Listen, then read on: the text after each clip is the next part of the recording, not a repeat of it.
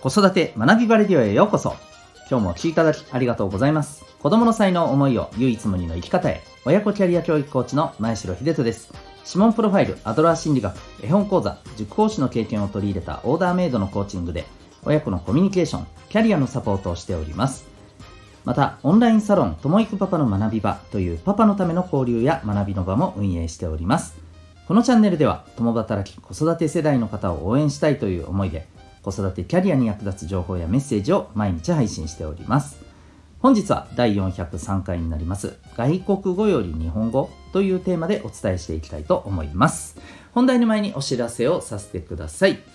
えー、子育て中のパパの皆さんと共に楽しんで学んでそんな場があればいいなと。それもなんかあまりねえー、参加しなきゃとかじゃなくてねあのゆるい感じでいられるような場だといいなとそんな思いで始めたのがですね、えー、パパのためのオンラインサロンともいくパパの学び場でございます。えっと、どういうことをまあご提供させていただいているかと言いますと、えまず一つはですね、え忙しいパパさんがですね、子育て、えワークライフバランス、パートナーシップ、コミュニケーションのことなどをですね、え、ちょっとした隙間時間や移動時間にスマホで聞いてながらで学べる、そんな学びの時間の提供でございます。今お聞きいただいている子育て学びバレディオと、もう一つ、サロンメンバーしか、え、聞けないですね、え、サロン放送版も、1日1本、はい、配信しております。えー、サロン放送版の方ではですね、まあ、具体的なあの子育て、パートナーシップ、ワークライフバランスに役立つ知識、スキルを毎日一つお伝えしております。それからですね、えー、交流の場も、はい、準備しております。オンラインでの飲み会がどちらかというと、まあ、やっぱりね、この状況もあるんで、多めではありますし、えー、また、皆さんお忙しいですのでね、うん、まあ、その方が参加しやすいというのもあります。ただ、先日はですね、対面での、はい、えー、交流の場も、えー、させていただくことができました。サロンメンバーさんのちょっとですね、助力もあって、えー、そんなことも可能になりました。えまあ、そういう場もですね、どんどん作っていけたらなと思っております。そしてもう一つ、サロンメンバーさんはなんと月に1回ですね、ご希望された方はですね、個別のセッションの時間まで、はい、え受けることができます。えコーチングセッションとしてお使いいただいて自分自身のモチベーションを上げるとか自分自身と向き合って頭の中整理するとかそういうふうに活用いただいても構いませんまた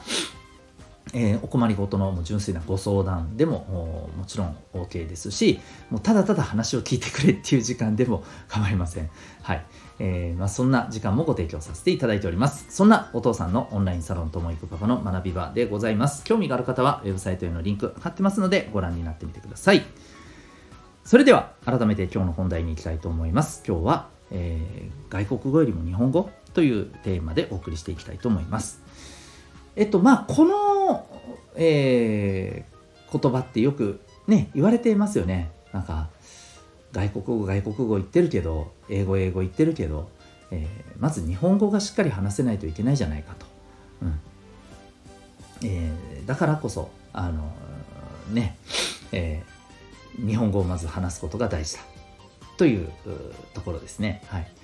で僕はですねこれに対してえー、半分わかるんですけど、半分はなんかね、ちょっと違和感を感じるんですよね。うん。まあ、その半分っていうのは何かというと、まず、やっぱり自分たちの国の言葉がきちんと話せないことには、えー、ね、コミュニケーションの大元の部分だし、またあの、えー、自分の国の文化を知ることにもなるというところですね。もうここは本当にね、もうその通り、全く反論の余地はないと思っています。えー、だからこそですね、はい。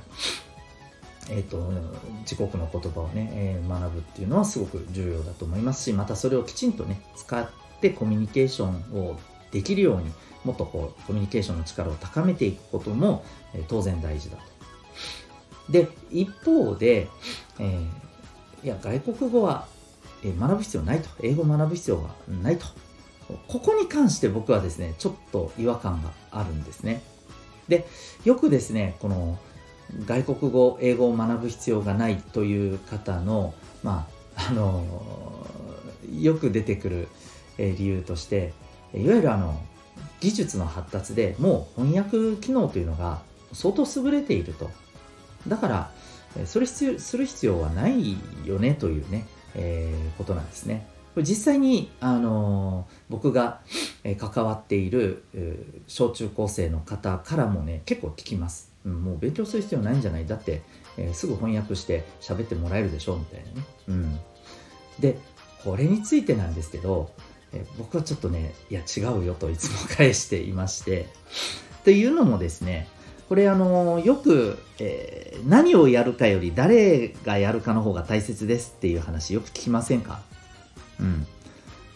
そのこれビジネスの場でもその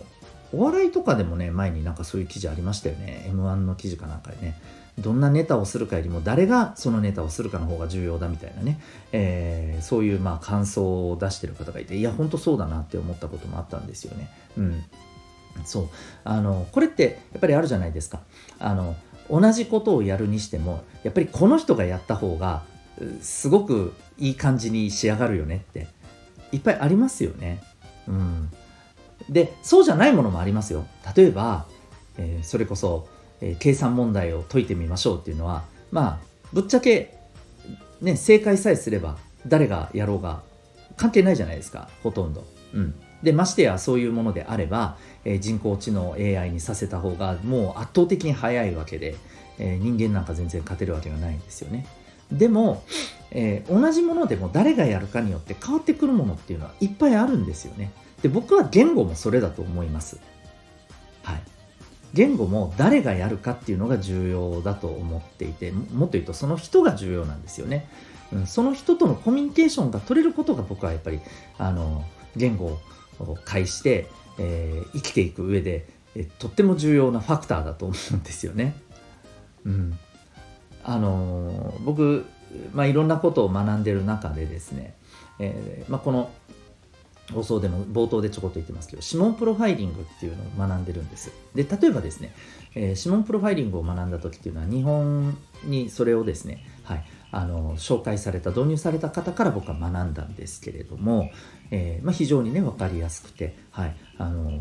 本当にねこの重要性っていうのもすごく伝わりましたしだからこそ今私は指紋プロファイルの分析アドバイザーもしているんですけれども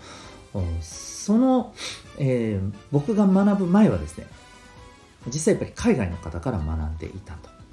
で学んでる方々は当然のことながらやっぱり英語がわからない方もいらっしゃるわけですね。でその時ってどうしてたかというとやっぱり通訳の方を介してこうやり取りをしながら伝えて、えー、学んでいたと。で非常に大変だったらしいんですよ。実際その時に、えー、勉強した方がですね、えー、後々この、えー、その日本語で勉強するっていう場に来た時にすごくやりやすいと。うんあこんなだったら楽だったなっていうふうにすごくおっしゃっていたんですよね。うん、というのもあります。うん、またですねあのもうこれ単純になんですけれどちょっと想像していただけたらわかると思いますが、え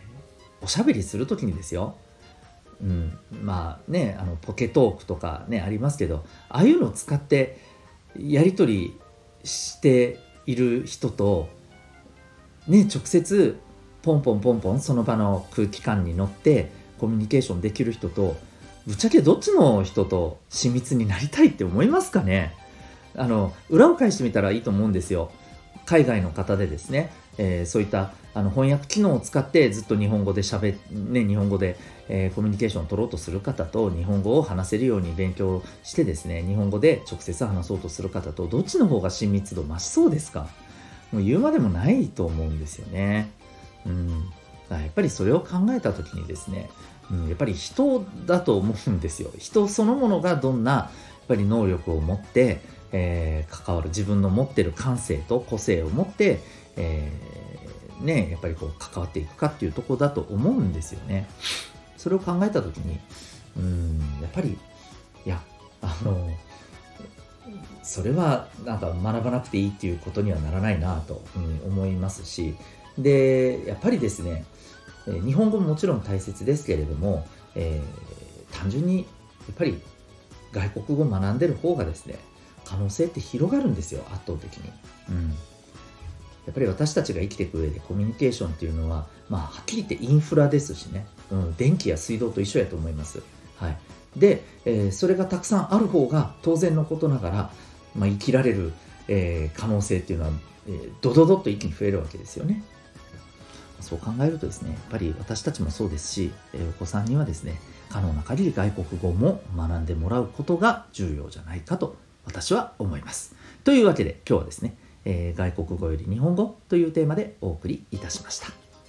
最後までお聴きいただきありがとうございました。また次回の放送でお会いいたしましょう。学び大きい一日を